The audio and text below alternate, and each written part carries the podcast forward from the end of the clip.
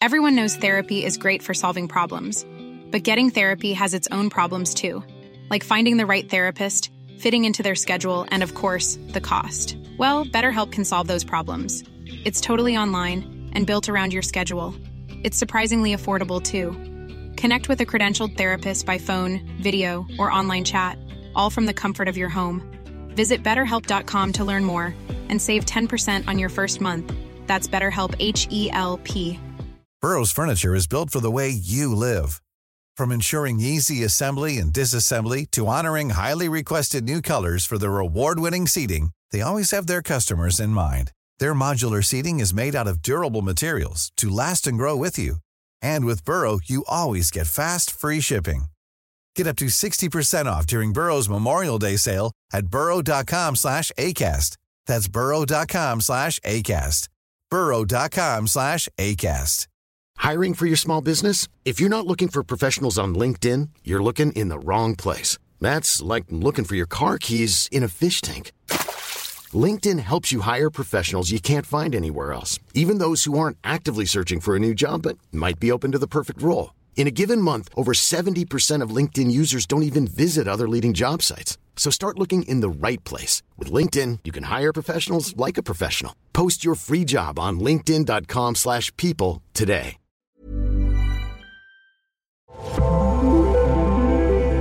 This is Newsroom Robots, the podcast where we explore the intersection of artificial intelligence and the news industry. I'm Nikita Roy, data scientist, media entrepreneur, and one of the many founders currently building their ventures at the Harvard Innovation Labs. On the Newsroom Robots, I'm excited to bring you insightful conversations with industry experts about how AI is impacting the way we do journalism. Joining me today is Santiago Lyon, the head of advocacy and education for the Adobe led Content Authenticity Initiative, which is working to combat misinformation through digital content provenance. With over 35 years of experience in photography, Santiago has won multiple journalism awards for his coverage of conflicts around the globe as a photographer for Reuters and the Associated Press. During his tenure as AP's director of photography, the AP earned three Pulitzer Prizes for photography along with multiple other photojournalism awards around the world. He's also been a Nieman Fellow in Journalism at Harvard University. In today's episode, we learn about the role of Adobe's Content Authenticity Initiative in fostering digital provenance and discuss the future of visuals in news media in the AI era.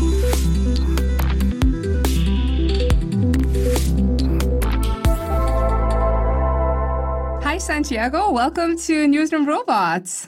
Pleasure to be here. Thank you for having me. So, Santiago, I'm very excited today because you are actually our first guest on this show who has an extensive background in photojournalism. And now, with your work at Adobe working on digital provenance, I'm really excited to hear all about your thoughts on generative AI today.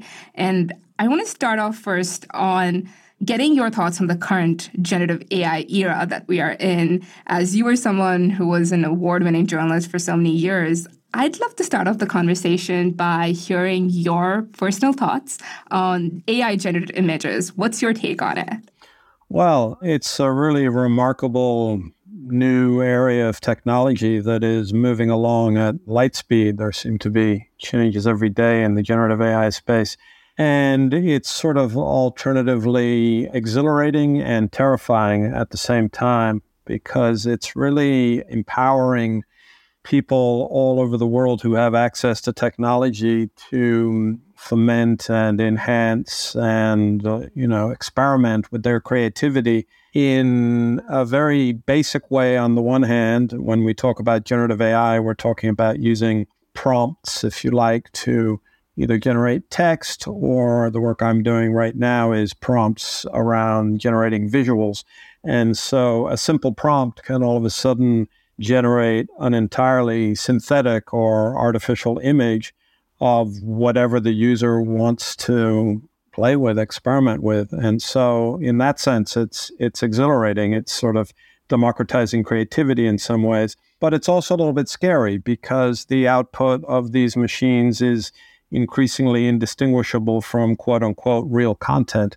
And so there are some concerns, especially in the world of photojournalism where it's possible for bad actors to create images of events that never happened. And so the work that I'm doing at Adobe right now around the Content Authenticity Initiative is really all about transparency and labeling content, whether it's generative AI content or any other kinds of content that are out there, labeling it very clearly so that the viewer has a clear sense of what it is they're looking at.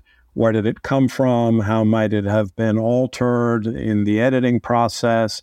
and then ultimately displaying some or all of that information to the viewer, to the reader, to help them navigate what's an increasingly confusing media landscape. Yeah, exactly. And I mean, Adobe had asked this question 30 years ago how would we verify what we're seeing is true or not? And now the work that you're doing over with the Content Authenticity Initiative, I'd like to know more exactly in terms of how does it work and what features are people able to use to know what they're viewing is true or not? So, the Content Authenticity Initiative was started by Adobe in late 2019 in response to the problems of mis and disinformation and with an appetite or a view towards fomenting or increasing transparency in digital content. And from the very get go, we wanted all of our work in this space to be open source, which is to say, the underlying code is available for anybody and everybody to use, including Adobe's business competitors. And at the same time, it's being incorporated into flagship Adobe products. And so, really, what we're talking about is a fast growing community of major media and technology companies and others who are coming together to implement the open standard around provenance or transparency so that people can understand exactly what it is they're looking at. And so, the way this technology works is that we have focused in on uh, three main areas, starting with uh, capture or creation. And on that front, we're working with hardware manufacturers, that is to say, camera and smartphone manufacturers, to integrate this technology into their devices at production so that when an image is created or a video is recorded, it's empirically provable that the file was created with that particular piece of hardware. And in addition, all of the metadata fields that most hardware devices nowadays generate, things like EXIF and XMP and IPTC, which contain a lot of very valuable information, but which are unfortunately not particularly secure. They're quite easy to hack into. One of the things that the CAI technology does from the get go is it secures all of that information using cryptography. And so it sort of binds that provenance information or that information of source or origin to the digital file. And then the next area we look at is the area of editing. And so here we're busy incorporating this technology into editing programs, both Adobe and non Adobe, given the open source nature of our work. And here, any changes that are made to the file, let's say in the case of a photograph, an image is cropped or toned or darkened or lightened or elements are added or subtracted. Each one of those actions gets captured as a secure layer of metadata that then accompanies the file along its journey. So, really, what we're doing is creating a secure edit history around that particular file. The next stage of the journey is typically publishing. And so, here we're working with publishers and CMS manufacturers who, for the most part, currently and routinely strip metadata off of files as it makes its way through their systems for a variety of reasons. What we're doing is working with CMS manufacturers and publishers to leave the metadata intact. And the reason that we're interested in leaving this metadata intact is because then it's possible to share some or all of it with the viewer so that they can get a better sense of what they're looking at. And so we call these layers of secure metadata content credentials, and they're visible at any point in a piece of content's journey to have this deeper understanding of where something came from, how it might have been altered, and then, like I said, sharing some or all of that information with the viewer to enhance this notion of transparency. You brought up an interesting point about that publishers tend to strip out all of that metadata and the content credentials, and that's something that you're working on right now. And so I want to shift focus into knowing more about as newsrooms begin to use all of this, and since you work a lot with the different newsrooms. I'm sure you have insights on how we should be working today and what role would newsrooms have to play in ethically using generative AI. How can we contribute towards building trust with our audience and contributing towards building provenance? Well, I mean, newsrooms are just kind of coming to terms with generative AI and having, you know, detailed discussions about how best to use it and where it fits into the newsroom flow. I think it's fair to say that generally newsrooms are being very judicious and careful about how they integrate generative AI into their workflows because the last thing that they want is to either deliberately or inadvertently use generative AI and represent something that may never have happened or you know that isn't in line with the facts. So there are two things going on. The judicious use of generative AI in newsrooms, which is a nascent thing, and then the desire in newsrooms to have transparency around what is generative AI and what isn't. And that's where the technology that we're delivering is coming into play. Increasingly, we're seeing a desire in newsrooms to achieve this level of transparency using the tools that we're developing. And how can newsrooms that are not currently part of the Content Authenticity Initiative use these tools and become and learn more about this? So, the Content Authenticity Initiative is a large community of now over 1,500 members, including many of the major journalistic organizations, both on the agency side, just to say agencies whose main business is to license content to consumer facing news organizations, and then consumer facing news organizations themselves. And so, joining the Content Authenticity Initiative is very simple. It's a web form on our on our homepage, contentauthenticity.org. It's entirely free, and once one is in the community, then we're able to, you know, keep the community informed. We have uh, community events on a regular basis. We put out newsletters, and we also offer some technical support on a very vibrant Discord channel that we run for people who are looking at our tools that we've built and looking at the underlying open standard specification and all of those sorts of things. And I also have to talk about, well, Photoshop coming up with a lot of different AI capabilities and a lot of new AI products coming from Adobe, the new generative AI capability. Anyone can really make Photoshop edits now with just putting in a prompt and having things changed automatically and having AI manipulated. So, what I'm really interested in is it's really cool for people who don't have that much Photoshop skills, but at the same time, it's really scary with the potential of misinformation and just frightening deep fakes that could be made with this tool. How is the CAI now helping with integrating all of this into the way Adobe tools are functioning and what would the future look like with like misinformation being produced at ease? So Adobe's foray into the generative AI space is through a product called Firefly. And in Firefly, from the get go, we wanted to enable this level of transparency. So all of Firefly's output has content credentials on it that very clearly states that this particular piece of content was made by a computer as opposed to, you know, by a human or reflecting, quote unquote, a real event. So we're getting that level of transparency from Firefly's output. And then in addition, in Photoshop with generative fill, if one activates the content credentials feature in Photoshop, it keeps a track of what tools within Photoshop were used if generative fill was used, if other tools were used. And so we're able very quickly to establish this edit history that would allow a viewer later to go back and say, oh, look, this is how this particular piece of content was created. So, on the one hand, we're developing very sophisticated generative AI tools. And on the other hand, we're developing very sophisticated tools around transparency.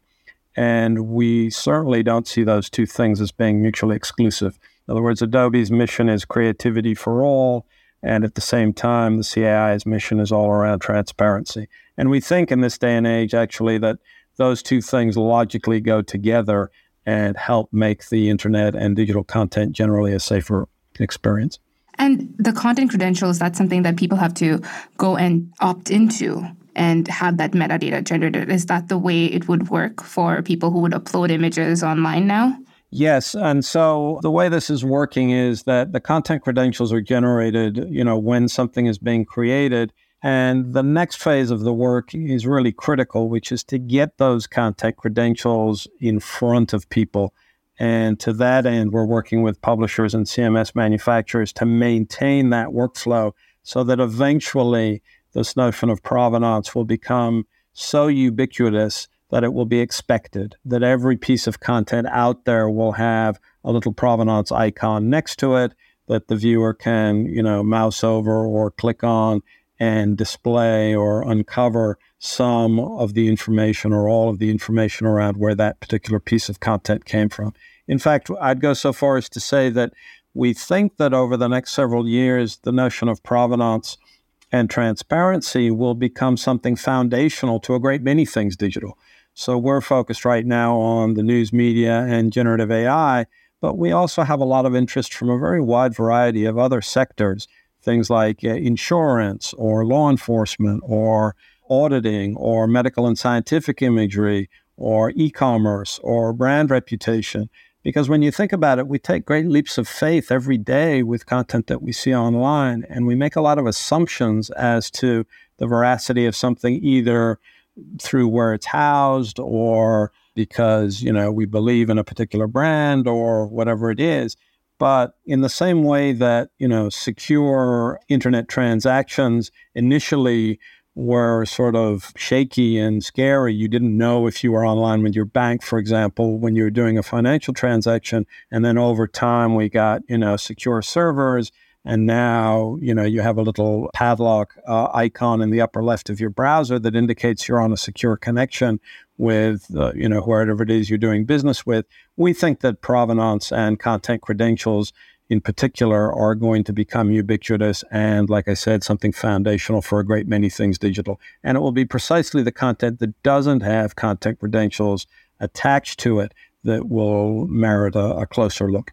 Yeah, and while Adobe is doing all of this work on provenance, it's also important to address the ethical issues surrounding creating AI generated products. And I'm wondering if you could talk more about how Adobe is addressing all of those ethical issues of using generative AI in its products and having image being generated by AI. So, Adobe has been very careful in the generative AI space around the data training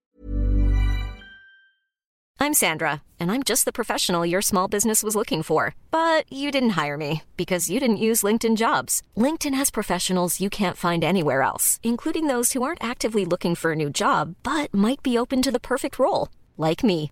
In a given month, over 70% of LinkedIn users don't visit other leading job sites. So if you're not looking on LinkedIn, you'll miss out on great candidates like Sandra. Start hiring professionals like a professional. Post your free job on linkedin.com/people today. Burrow's furniture is built for the way you live. From ensuring easy assembly and disassembly to honoring highly requested new colors for their award-winning seating, they always have their customers in mind. Their modular seating is made out of durable materials to last and grow with you. And with Burrow, you always get fast, free shipping. Get up to 60% off during Burrow's Memorial Day sale at burrow.com slash ACAST. That's burrow.com slash ACAST. burrow.com slash ACAST. Sets that we use for Firefly. And so we're only using data training sets that are made up of material that we either explicitly have permission to use or that has, you know, is out of copyright and is available for anybody to use. And so by doing that, we're necessarily creating a safe experience because the machines are trained on safe, ethically sourced data. And that's really important because, as you probably know, there's a fair amount of controversy out there around data training sets. And, you know, there's lawsuits going on, et cetera. So we're proud to say that the output that comes from Adobe Firefly is ethically sourced and is, you know, risk-free. And we're able to offer those guarantees to our customers. And with Adobe still producing all of these products, how do you see the role of illustrators, artists, designers evolving with AI generated content? People can now also just with a simple prompt create all of these images. So, how do you see their work being affected?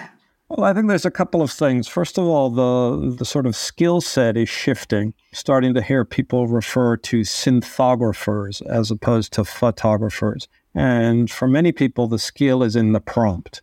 In other words, how detailed can a prompt be, and how does the detail in a prompt change the output? So you have the ability to specify whether you want to output an illustration or a photograph, or even more specifically, you can talk about certain lenses and focal lengths and shutter speeds and uh, you know color palettes and images in the style of a certain photographer or whatever it is. So the the whole prompt area is increasingly sophisticated. And then the other thing is that for some creatives they're using generative AI as a sort of a co-pilot. In other words, let me put in a prompt, let me see what the the tool gives me from that prompt, and then maybe I take the output and I bring it into a, a creative program like Photoshop and I enhance it or I finesse it. So I think it's really about shifting skill sets in the interests of creativity. And for many creatives, I think it's going to be a, a tremendous opportunity and it also, I think, is can be quite efficient in the sense that if you're able to generate something, whether it's a finished product or whether it's an idea or a concept, you're able to do that with really great ease. And then you can you can take that and build whatever it is you want. A lot of creatives that we talk to are very excited about the notion of of generative AI because it, it can, depending on how it's used, enhance your creativity, enhance your efficiency, enhance the amount of content that you can generate depending on what your needs are. I'd love to get your personal take on the whole AI generated images. Would they be considered artworks in their own right? Wow, that's a really interesting question. And the Copyright Office in the United States is, you know, going on listening tours to try and determine what is the nature of copyright around generative AI? Is there sufficient human involvement to make it copyrightable? And this is such a new field, and copyright laws, you know, were established many decades ago. So I imagine there's going to be quite a lot of legal back and forth and movement trying to determine the answers to those questions. And I kind of want to know more about the CAI, the Content Authenticity Initiative, now in the broader context of transparency and trust on the web. As we move out, you've spoken quite a bit on how you see that's going to be the future. Where are we right now, and how long do you see that process going to take for us to move into?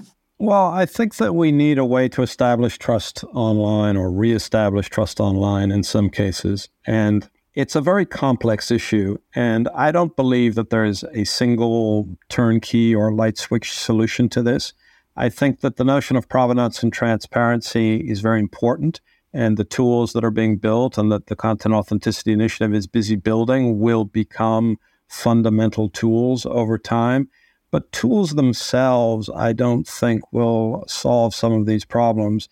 In my mind, there are other pillars that are very important in the fight against mis and disinformation. For example, media literacy and creating uh, robust curricular materials to help educate students around media literacy. And we just finished creating a bunch of those materials, which are available for free on, on one of our education websites, aimed at middle schoolers, high schoolers, and university students to help guide them through this really confusing media landscape and help establish best practices and help teach young people to be, you know, exacting and skeptical and rigorous about the methodology that they apply to consuming content. So media literacy is fundamental.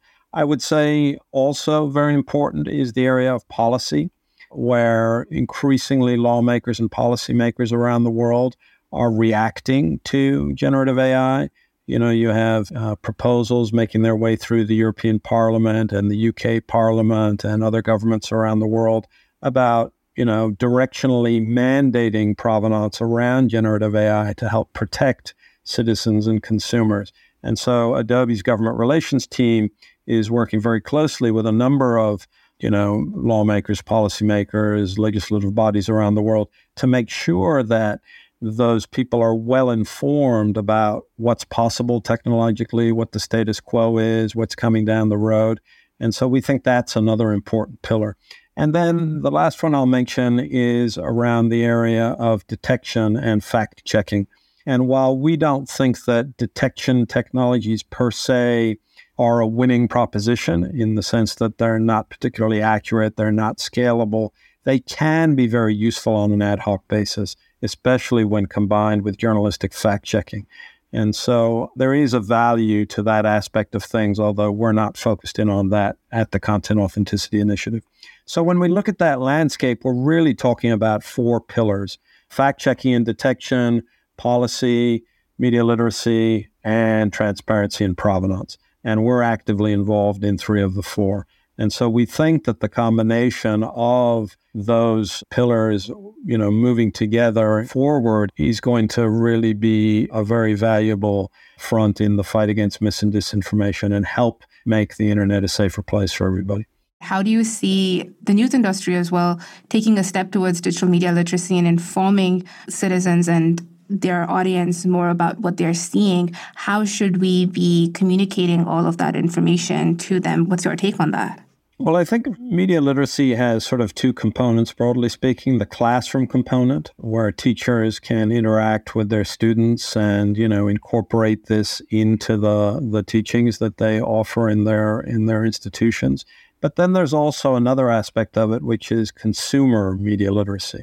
So if you could imagine a world in the not too distant future when content credentials begin to appear on a news app or on a news website, it's going to behoove the publishers of that website or that app to educate their consumers as to what they're looking at.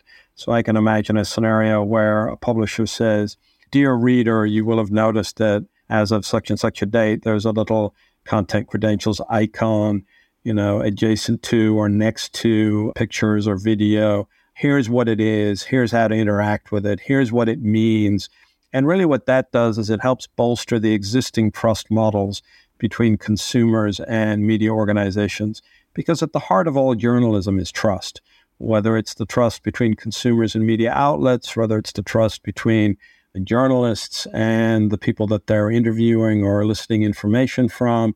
Trust is at the heart of it all. So, this is another layer of trust that really benefits publishers because they're able to say with confidence what we are publishing has very visible trust signals attached to it that offer guarantees above and beyond what you might currently be getting in the trust area from that particular publisher. So, in some ways, it's codifying existing things. In other words, when the New York Times publishes a piece of content, the fact that the New York Times publishes it it's because a whole series of editors and sub editors have, have vetted that content, have done their checks and balances, and it goes out with the New York Times' name on it. And that is, in and of itself, a label of trust.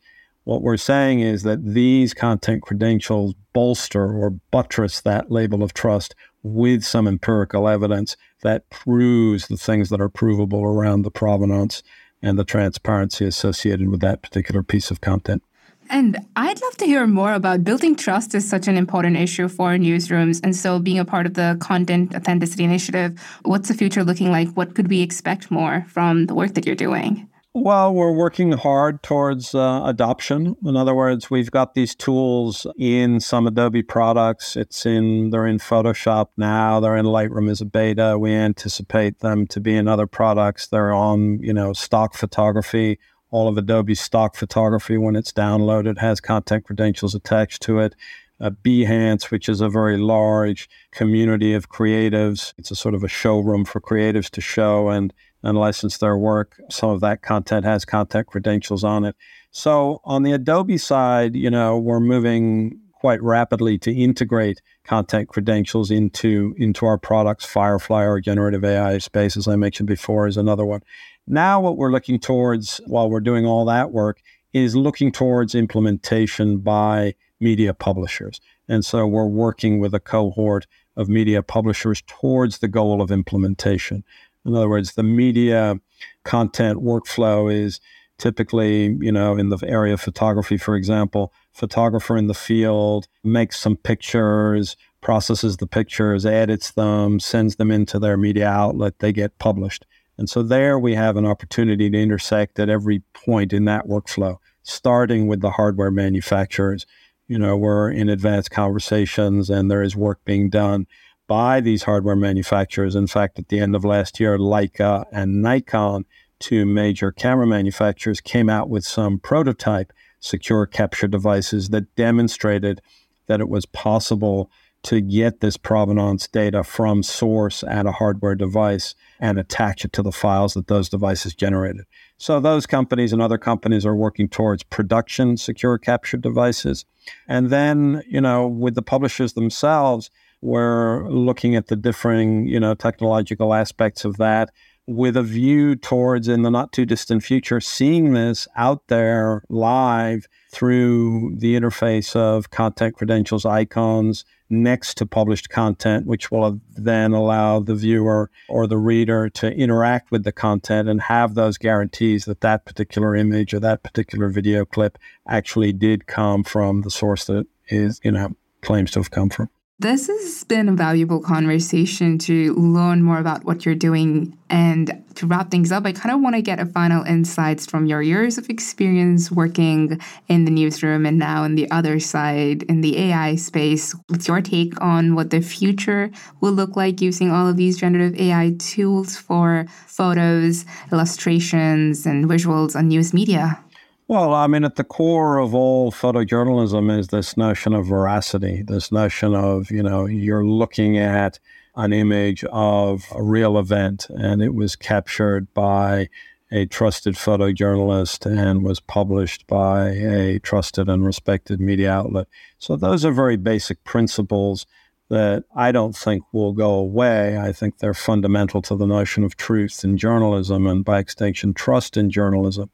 What I do see happening is the use of generative AI perhaps to illustrate things that are really hard to photograph or video. And so currently, how are those things illustrated? Illustrations, data visualization, using maps, using data points. All of those things are currently being done, you know, in many newsrooms to help illustrate things that are difficult to illustrate, sort of abstract concepts, uh, financial information, or things of that nature. And so I can see generative AI being used to enhance the visualization of certain aspects of storytelling and perhaps in, a, in an exciting way.